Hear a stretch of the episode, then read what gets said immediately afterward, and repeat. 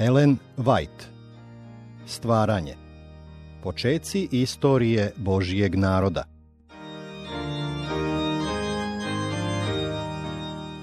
Dvadeset i drugo poglavlje. Mojsije.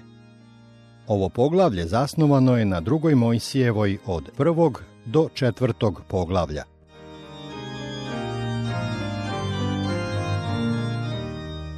Da bi se prehranili za vreme gladi, Egipćani su morali da prodaju faraonu svoju stoku i zemlju i da konačno i trajno prihvate sve obaveze kmetovskog položaja.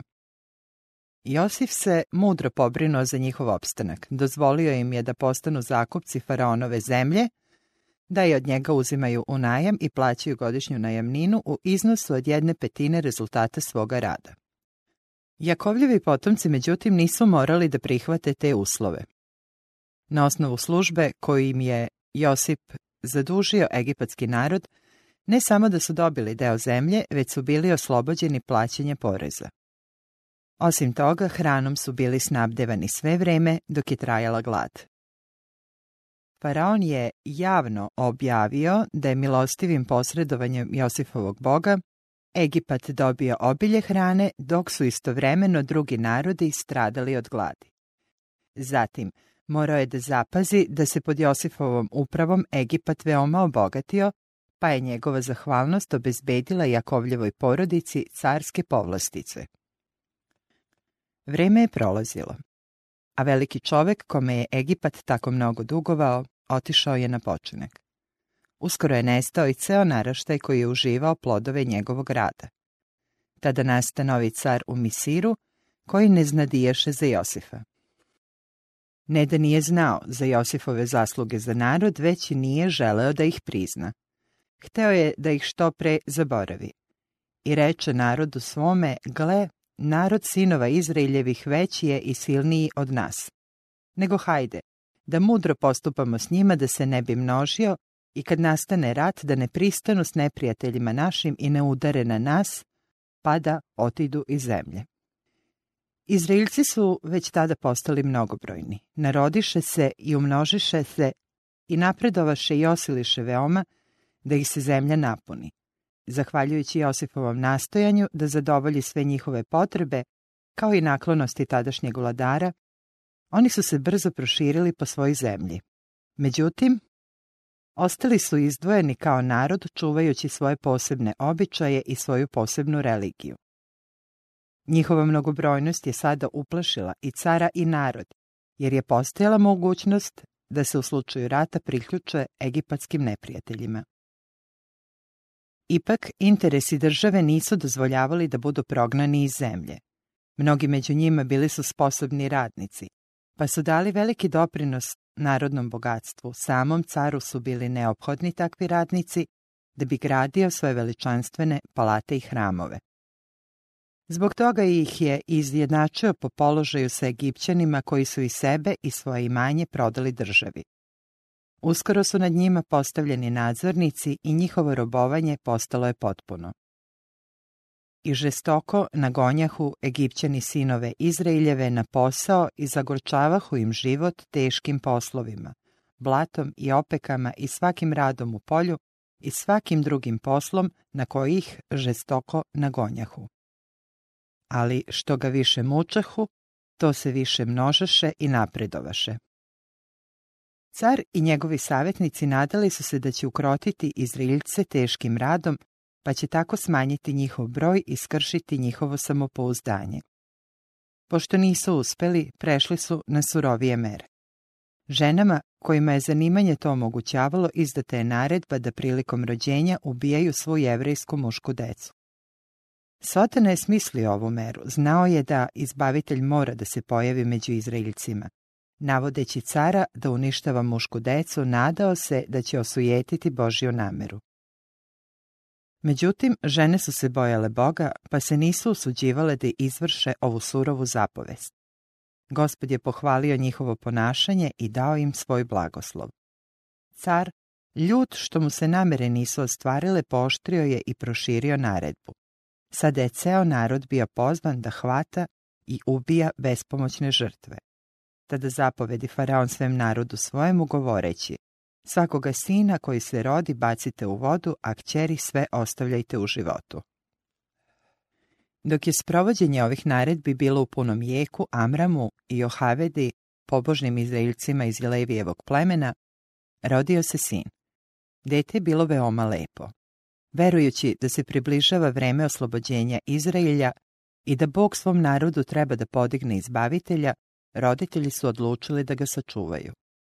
Vera u Boga ojačala je njihovo srce pa se ne pobojaše zapovesti careve. Jevrejima 11.23 Majka je tri meseca uspevala da krije svoje dete, a onda videvši da više nije u stanju da ga sačuva, načinila je od trske kovčežić, zalila ga smolom i paklinom, da ne propušta vodu, stavila sina u njega i sakrila ga u ševaru pored rečne obale.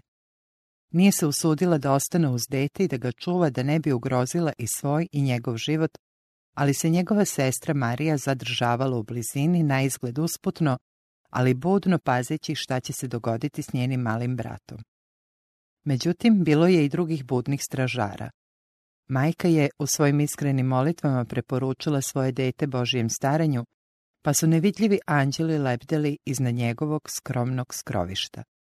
Anđeli su uputili faraonovu kćer da dođe na to mesto. Kovčežić je privukao njenu pažnju i kad je u njemu vidjela prekrasno dete, cijela priča je postala jasna.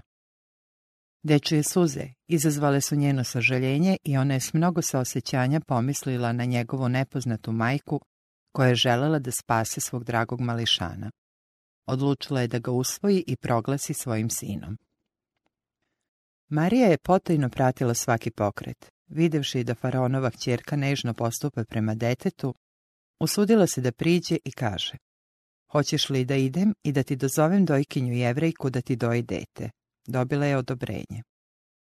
Sestra je požurila majci s radosnom vešću i bez oklevanja se zajedno s njom vratila faraonovoj kćerki. Uzmi ovo dete i odoj mi ga, ja ću ti platiti, kazala joj je princeza. Bog je čuo majčine molitve Njena vera bila je nagrađena.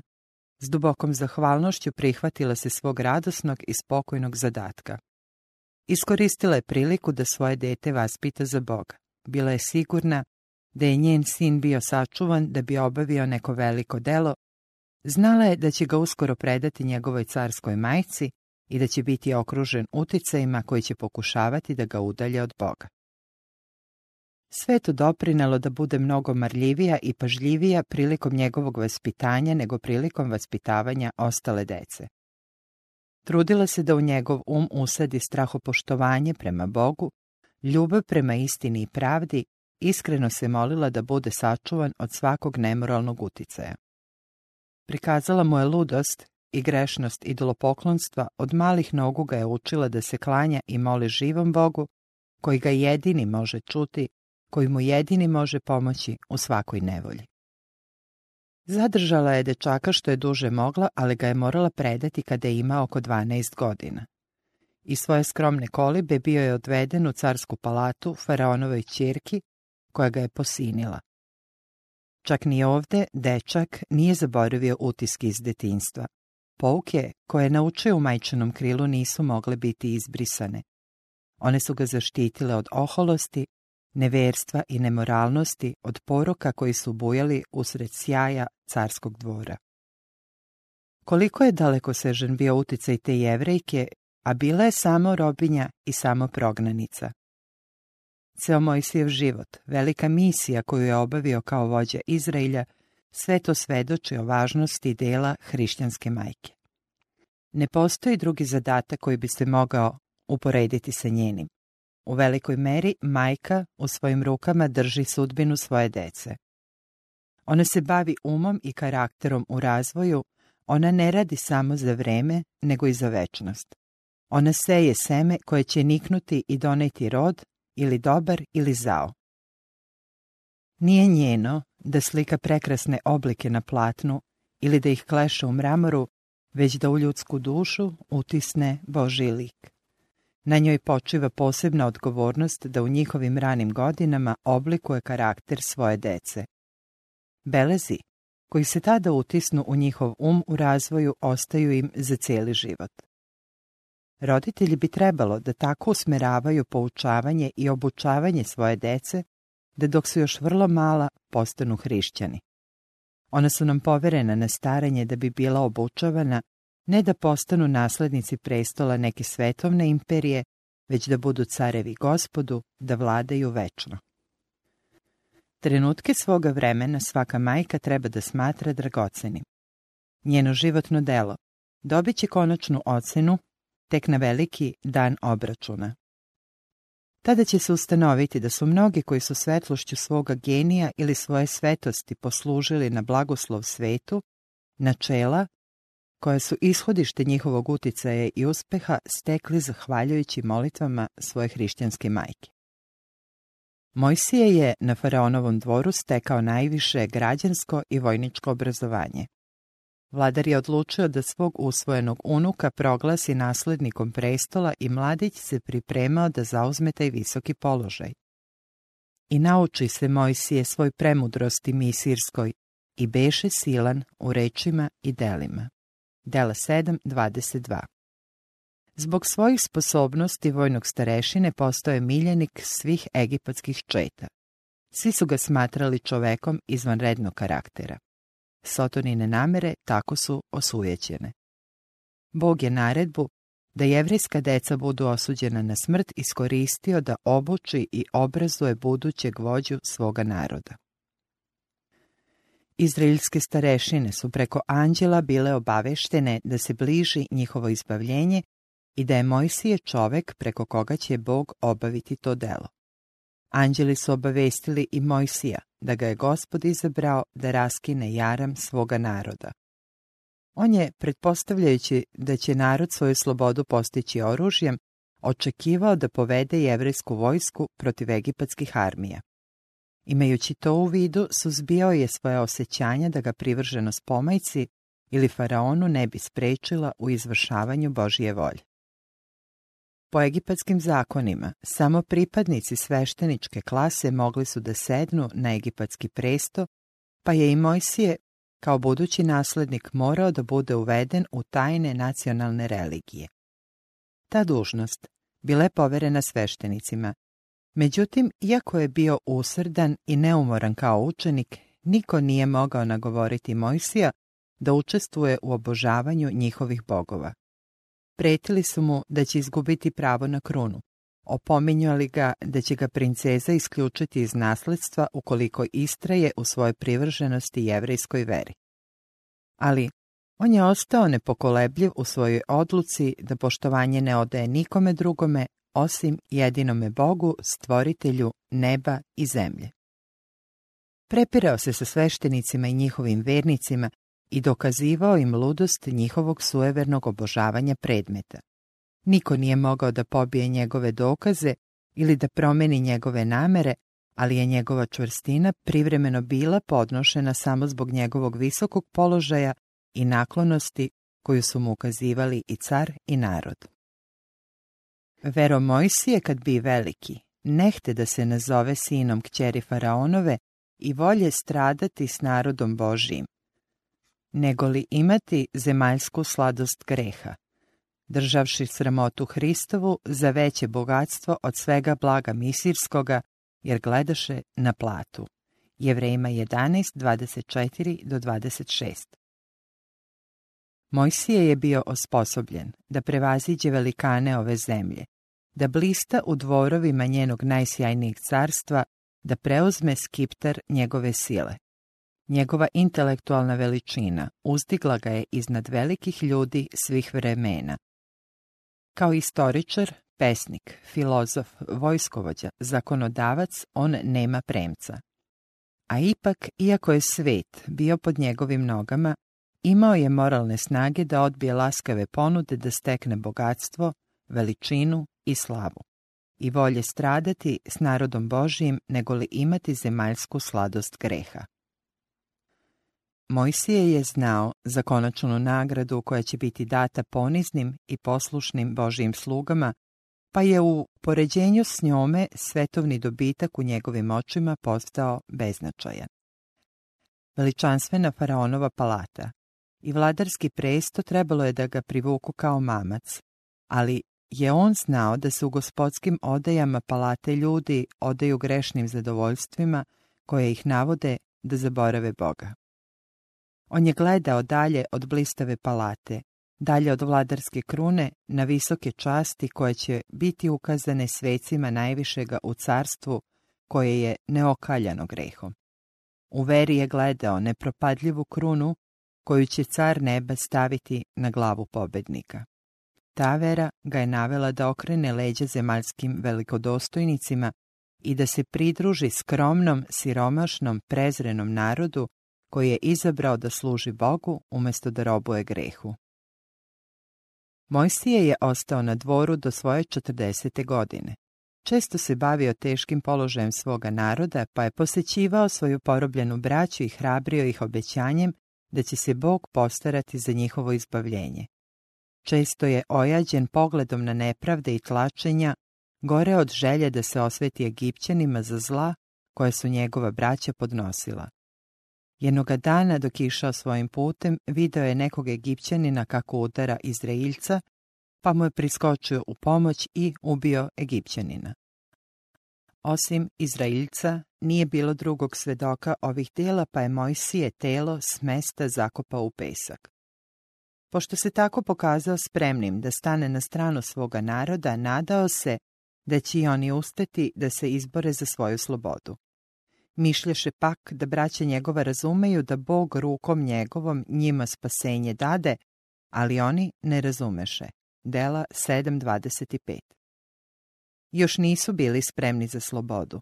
Sljedećeg dana Mojsije je ugledao dvojicu jevreja kako se prepiru i bilo je očigledno da jedan od njih nije u pravu. Mojsije je ukorio krivca koji mu je odmah uzvratio, odričući mu pravo da se meša i podmuklo ga optužujući za zločin. Ko je tebe postavio knezom i sudijom nad nama? Ili mene hoćeš da ubiješ kao što si juče ubio mi sirca? Dela 7, 27 i 28. Ceo slučaj se uskoro razglasio među Egipćanima i vrlo preuveličan dopro i do faraonovih ušiju. Caru je bilo predstavljeno, kao da ovo delo ima višestruko značenje, da je Mojsije odlučio da povede svoj narod protiv Egipćana, da sruši vladu i da sam zasedne na presto, da carstvu nema opstanka sve dok je on živ. Vladar je s mesta odlučio da krivac mora umreti, ali doznavši za opasnost koja mu preti, Mojsije se izbavio i krenuo prema Arabiji. Gospod je usmeravao njegove korake, tako da je našao utočište kod Jotora, madijanskog sveštenika i kneza, koji je poštovao pravoga Boga. Posle nekog vremena Mojsije se oženio jednom od Joturovih ćeri i tu je u službi svome tastu kao pastir njegovih stada ostao 40 godina. Ubijajući Egipćanina, Mojsije je učinio istu grešku koju su tako često činili njegovi preci. Naime, da u svoje ruke uzme delo koje je Bog obećao da će učiniti.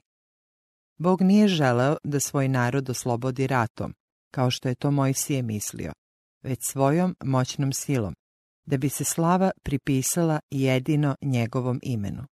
Međutim, čak i to nepromišljeno delo Bog iskoristio da ostvari svoju nameru. Mojsije još nije bio spreman za svoje veliko delo. On je još uvek morao da nauči veliku lekciju vere koju su naučili Avram i Jakov, da se ne oslanja na ljudsku snagu i mudrost, već na Božiju silu da ispuni svoja obećanja.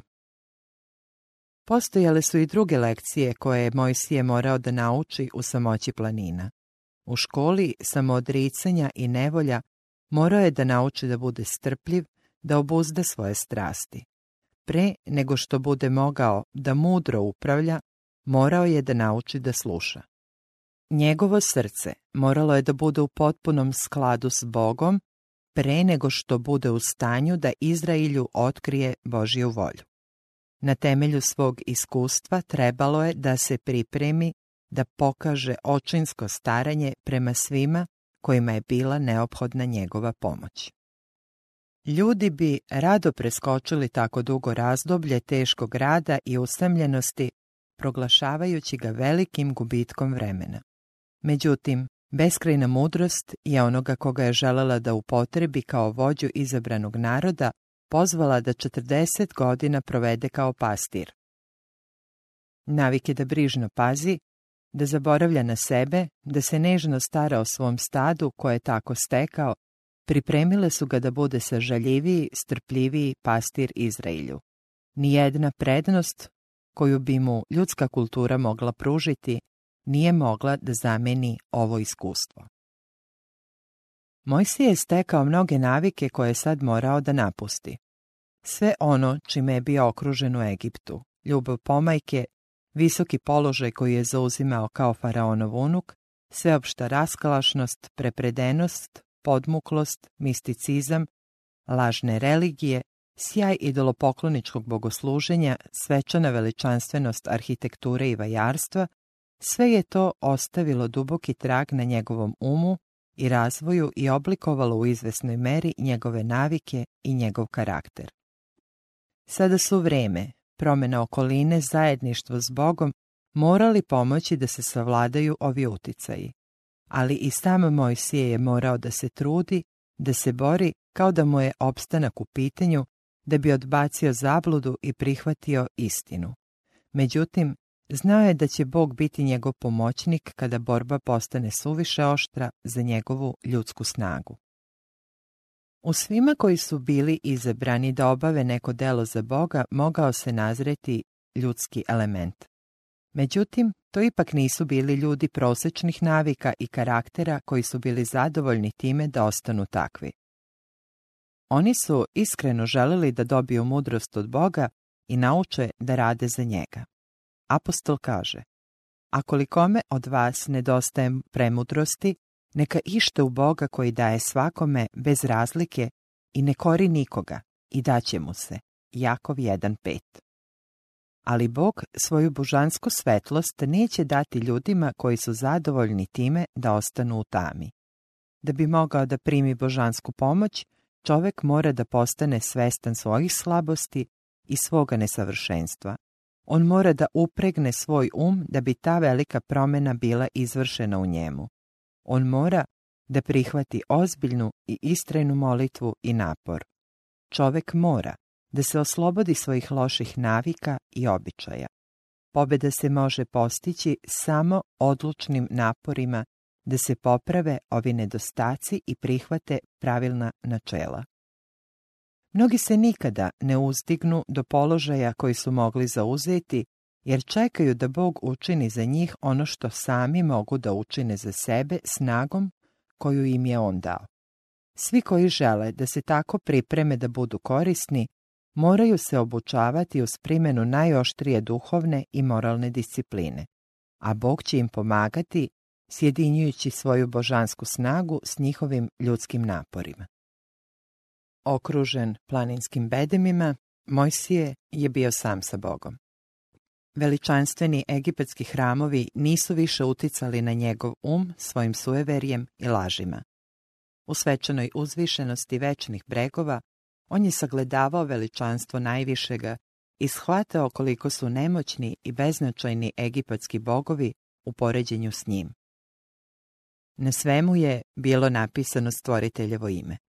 Mojsiju je izgledalo da je on stalno prisutan i da je okružen njegovom silom.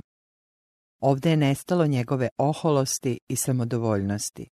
U ozbiljnoj jednostavnosti pustinskog života nestajale su posljedice egipatske dokolice i raskoši.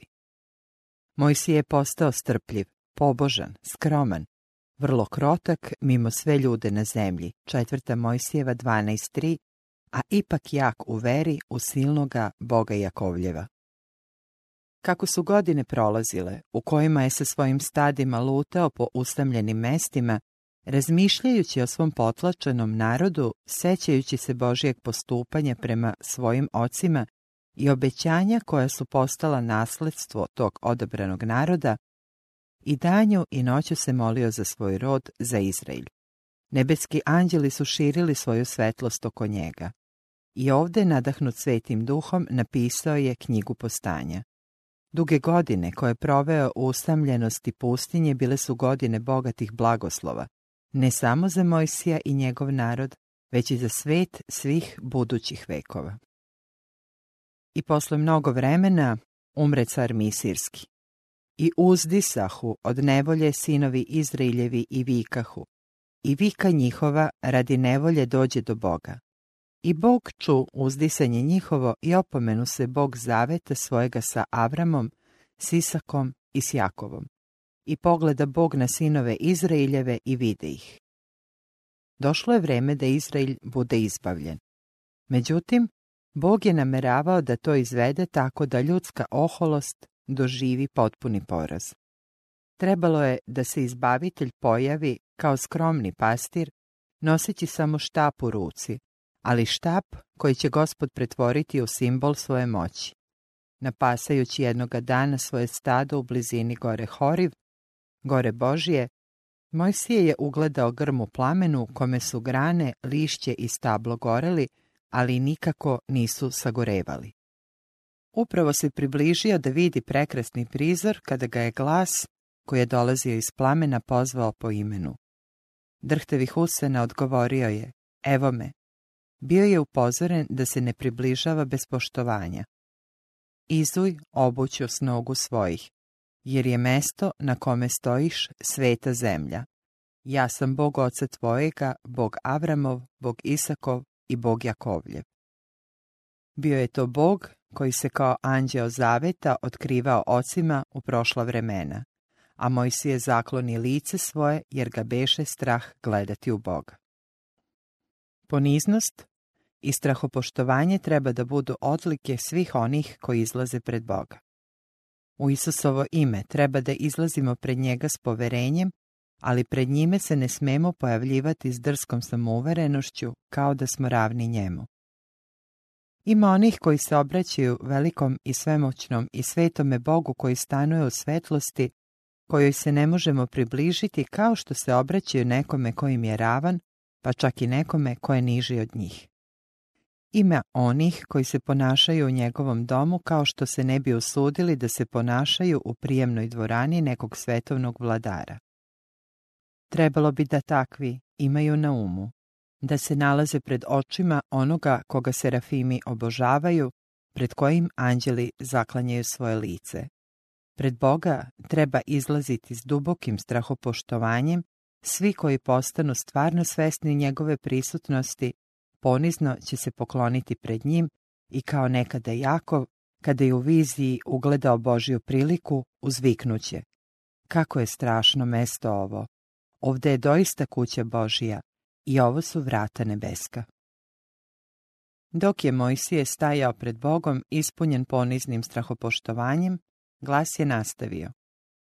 Dobro videh nevolju naroda svojega u Misiru i čuh viku njegovu od zla kojemu činiše nadstojnici. Jer poznah muku njegovu i siđoh da ga izbavim iz ruku misirskih i da ga izvedem iz one zemlje u zemlju dobru i prostranu, u zemlju u kojoj mleko i med teče. Sada hajde da te pošaljem faraonu da izvedeš narod moj, sinove Izraeljeve iz Egipta. Zapanjen i uplašen ovom zapovešću, Mojsije je ustuknuo govoreći, Ko sam ja da idem faraonu i da izvedem sinove Izraeljeve iz Misira? Odgovor je glasio, ja ću biti s tobom i ovo neka ti bude znak da sam te ja poslao. Kada izvedeš narod iz Misira, služit će te Bogu na ovoj gori. Mojsije je pomislio na teškoće s kojima će se suočiti, na zaslepljenost, neznanje i neverovanje toga naroda, u kome mnogi jedva da su imali neko znanje o Bogu, pa je rekao, evo, kada otidem sinovima Izraeljevim, pa im rečem, Bog otaca vaših posla me k vama, ako mi kažu, kako mu je ime, šta će im kazati? Odgovor je glasio. Ja sam onaj što jest. Tako ćeš kazati sinovima Izraeljevim, koji jeste, on me posla k vama. Mojsiju je bilo naređeno da prvo okupi starešine Izraeljeve najplemenitije i najpravednije među njima, koji su već dugo patili zbog robovanja naroda i da im objavi Božju poruku zajedno s obećanjem o izbavljenju. Trebalo je zatim zajedno sa starešinama da izađe pred faraona i da mu kaže Gospod Bog jevrejski srete nas, pa ti se molimo da izađemo tri dana hoda u pustinju, da prinesemo žrtvu gospodu Bogu svome. Mojsije je bio upozoren da će se faraon odupreti zahtevu da pusti Izrailja. Ipak, Božiji sluga ne sme da izgubi hrabrost, jer će to gospod iskoristiti da pokaže svoju silu pred Egipćanima i pred celim narodom. Ali ću pružiti ruku svoju i udarit ću misir svim čudesima svojim koje ću učiniti u njemu i posle će vas pustiti. Dobio je uputstva i o zalihama koje su morali da pripreme za putovanje. Gospod je objavio. Kada pođete, nećete poći prazni. Nego će svaka žena zaiskati od susede svoje i domaćice svoje nakita srebrnoga i nakita zlatnoga i haljina. Egipćani su se obogatili radom na koji su nepravedno nagonili Izraeljce i sada, kada oni kreću prema svom novom domu, bilo je pravo da zatraže nagradu za godine svog teškog rada. Trebalo je da zatraže dragocene predmete koji se lako mogu nositi i gospod će učiniti da zadobiju naklonost Egipćana. Velika čuda, učinjena zbog njihovog oslobođenja, preplašit će njihove ugnjetače, tako da će ispuniti zahteve svojih robova. Mojsije je pred sobom video nesavladive teškoće. Koji dokaz da pruži narodu da ga je gospod zaista poslao? Upitao je, ali neće mi verovati ni poslušati glasa mojega jer će reći, nije ti se gospod javio. Dokaz koji je uticao i na njegova osjećanja bio mu je pružen. Rečeno mu je da svoj štap baci na zemlju.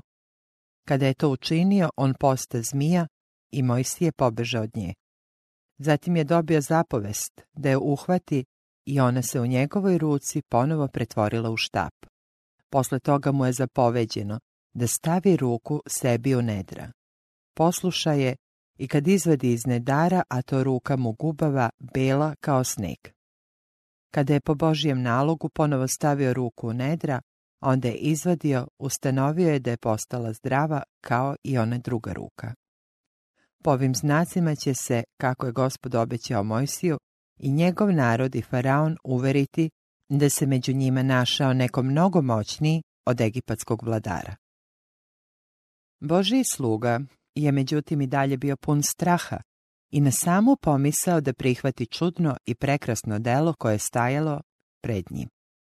U iznemirenosti i strahu pokušao je da nađe izgovor u nedostatku rečitosti.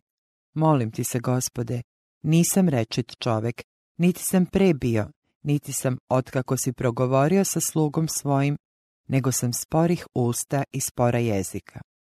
Mojsije je tako dugo živao izvan Egipta da njegovo znanje egipatskog jezika više nije bilo tako obimno, niti se njime tako vešto služio kao onda kada se kretao među njima. Međutim, gospod mu je odgovorio, ko je dao usta čoveku? Ili ko može stvoriti nema ili gluha ili okata ili slepa, zar ne ja, gospod? Ovim rečima Bog je dodao još jedno obećanje o božanskoj pomoći. Idi dakle, ja ću biti s ustima tvojim i učit ću te šta ćeš govoriti. Međutim, Mojsije je ponovo tražio od Boga da izabere nekog sposobnijeg poslanika. U početku su ovi izgovori proisticali iz skromnosti i ustručavanja, ali pošto je gospod obećao da će ukloniti sve teškoće i da će mu osigurati konačni uspeh, svako dalje povlačenje ili izgovaranje svojom nesposobnošću svedočilo bi o nepoverenju prema Bogu. Pokazivao bi time da ne veruje da je Bog u stanju da ga osposobi za veliko delo na koje ga je pozvao ili da strahuje da je Bog pogrešio u svom izboru. Bog mu je zato ukazao na Arona, starijeg brata, koji je svakodnevno govoreći egipatskim jezikom bio u stanju da se njime savršeno služi. Otkrio je Mojsiju da mu Aron dolazi u susret. Sledeće gospodnje reči predstavljale su bezuslovnu zapovest. Njemu ćeš kazati i metnućeš ove reči u usta njegova i ja ću biti s tvojim ustima i s njegovim ustima i učit ću vas šta ćete činiti. On će mesto tebe govoriti narodu, i on će biti tebi mesto usta, a ti ćeš biti njemu mesto Boga. A taj štap uzmi u ruku svoju, njime ćeš činiti čudesa. Sada se više nije mogao odupirati, jer više nije bilo razloga za izgovor. U trenutku kada mu je Bog uputio svoju zapovest, Mojsije, sporog jezika i bojažljiv, bio je pun nepoverenja u samoga sebe. Obuzela ga je svest o nesposobnosti da bude Božiji predstavnik u Izraelju. Ali kada se jednom prihvatio posla, založio se za njega svim srcem, oslanjajući se s punim poverenjem na gospoda. Veličina njegove misije pokrenula je najbolje snage njegovog uma. Bog je blagoslovio njegovu spremnost da bude poslušan, pa je postao rečit, samopouzdan, hladnokrvan, potpuno osposobljen za najveće delo koje je ikada bilo povereno čoveku. Bio je izrazit primjer onoga što Bog može da učini da bi ojačao karakter onih koji se potpuno pouzdaju u njega i bez ograničenja predaju se njegovoj vlasti. Čovjek će steći snagu i sposobnost kada bude preuzeo odgovornosti koje mu je Bog poverio i kada se celom dušom bude trudio da postane sposoban da ih pravilno obavi. Bez obzira na skromnost svoga položaja ili ograničenost svojih sposobnosti, pravu veličinu dostići će samo onaj koji, oslanjajući se na božansku snagu, nastoji da svoj zadatak verno obavi. Da se Mojsije oslonio na svoju snagu i mudrost i da se željno prihvatio velike odgovornosti jasno bi pokazao da je nesposoban za takvo delo. Činjenica da je čovjek svestan svoje slabosti u najmanju ruku je skromni dokaz da je prihvatio veličinu dela koje mu je povereno i da će Boga učiniti svojim savjetnikom i svojom snagom. Mojsije se vratio svom tastu i izrazio želju da posjeti svoju braću u Egiptu. Jotor mu je dao svoju saglasnost i blagoslovio ga rečima, idi s mirom. Sa ženom i decom Mojsije je krenuo na put. Nije se usudio da javno iznese cilj svoje misije, jer im možda ne bi bilo dozvoljeno da pođu s njim. Međutim, još pre nego što su stigli u Egipat, on je sam zaključio da bi za njihovu sigurnost bilo najbolje da ih vrati kući u Madijam. Potajni strah od faraona i Egipćana, čiji se gnev raspalio protiv njega pre 40 godina, doprineo je da Mojsije još više okleva da se vrati u Egipat. Ali pošto je odlučio da bude poslušan Božijim zapovestima, gospod mu je otkrio da su svi njegovi neprijatelji već pomrli. Dok je putovao iz Madijama, Mojsiju je na neugodan i strašan način skrenuta pažnja da je izazvao gospodnje nezadovoljstvo. Jedan anđeo pretećeg izgleda iznenada se pojavio pred njim, ponašajući se kao da želi da ga ubije. Nikakvo objašnjenje nije mu bilo dato, ali se Mojsije setio da je zanemario jedan od Božijih zahteva. Pokorivši se nagovaranju svoje žene, propustio je da obred obrezanja obavi na svom najmlađem sinu. Propustio je da ispuni uslov kojim je njegov sin dobijao pravo na blagoslove Božijeg zaveta sa Izraeljem Takav propust njihovog izabranog vođe mogao je navesti i narod da božanske propise više ne smatra tako obaveznim. Sefora, plašeći se da će njen muž izgubiti život, sama je obavila obred i anđeo je dozvolio Mojsiju da nastavi putovanje. U razdoblju svoje misije pred faraonom Mojsije će biti u vrlo opasnom položaju. Njegov život bit će sačuvan samo uz pomoć svetih anđela. Međutim, ukoliko bude zanemarivao svoje poznate dužnosti, neće biti siguran, jer ga Božji anđeli neće moći zaštititi. U vreme velike nevolje, neposredno pre drugog Hristovog dolaska, pravednici će biti sačuvani uz pomoć nebeskih anđela, ali prestupnici Božijeg zakona neće uživati nikakvu zaštitu. Anđeli tada neće moći da štite prestupnike bilo kojeg božanskog propisa.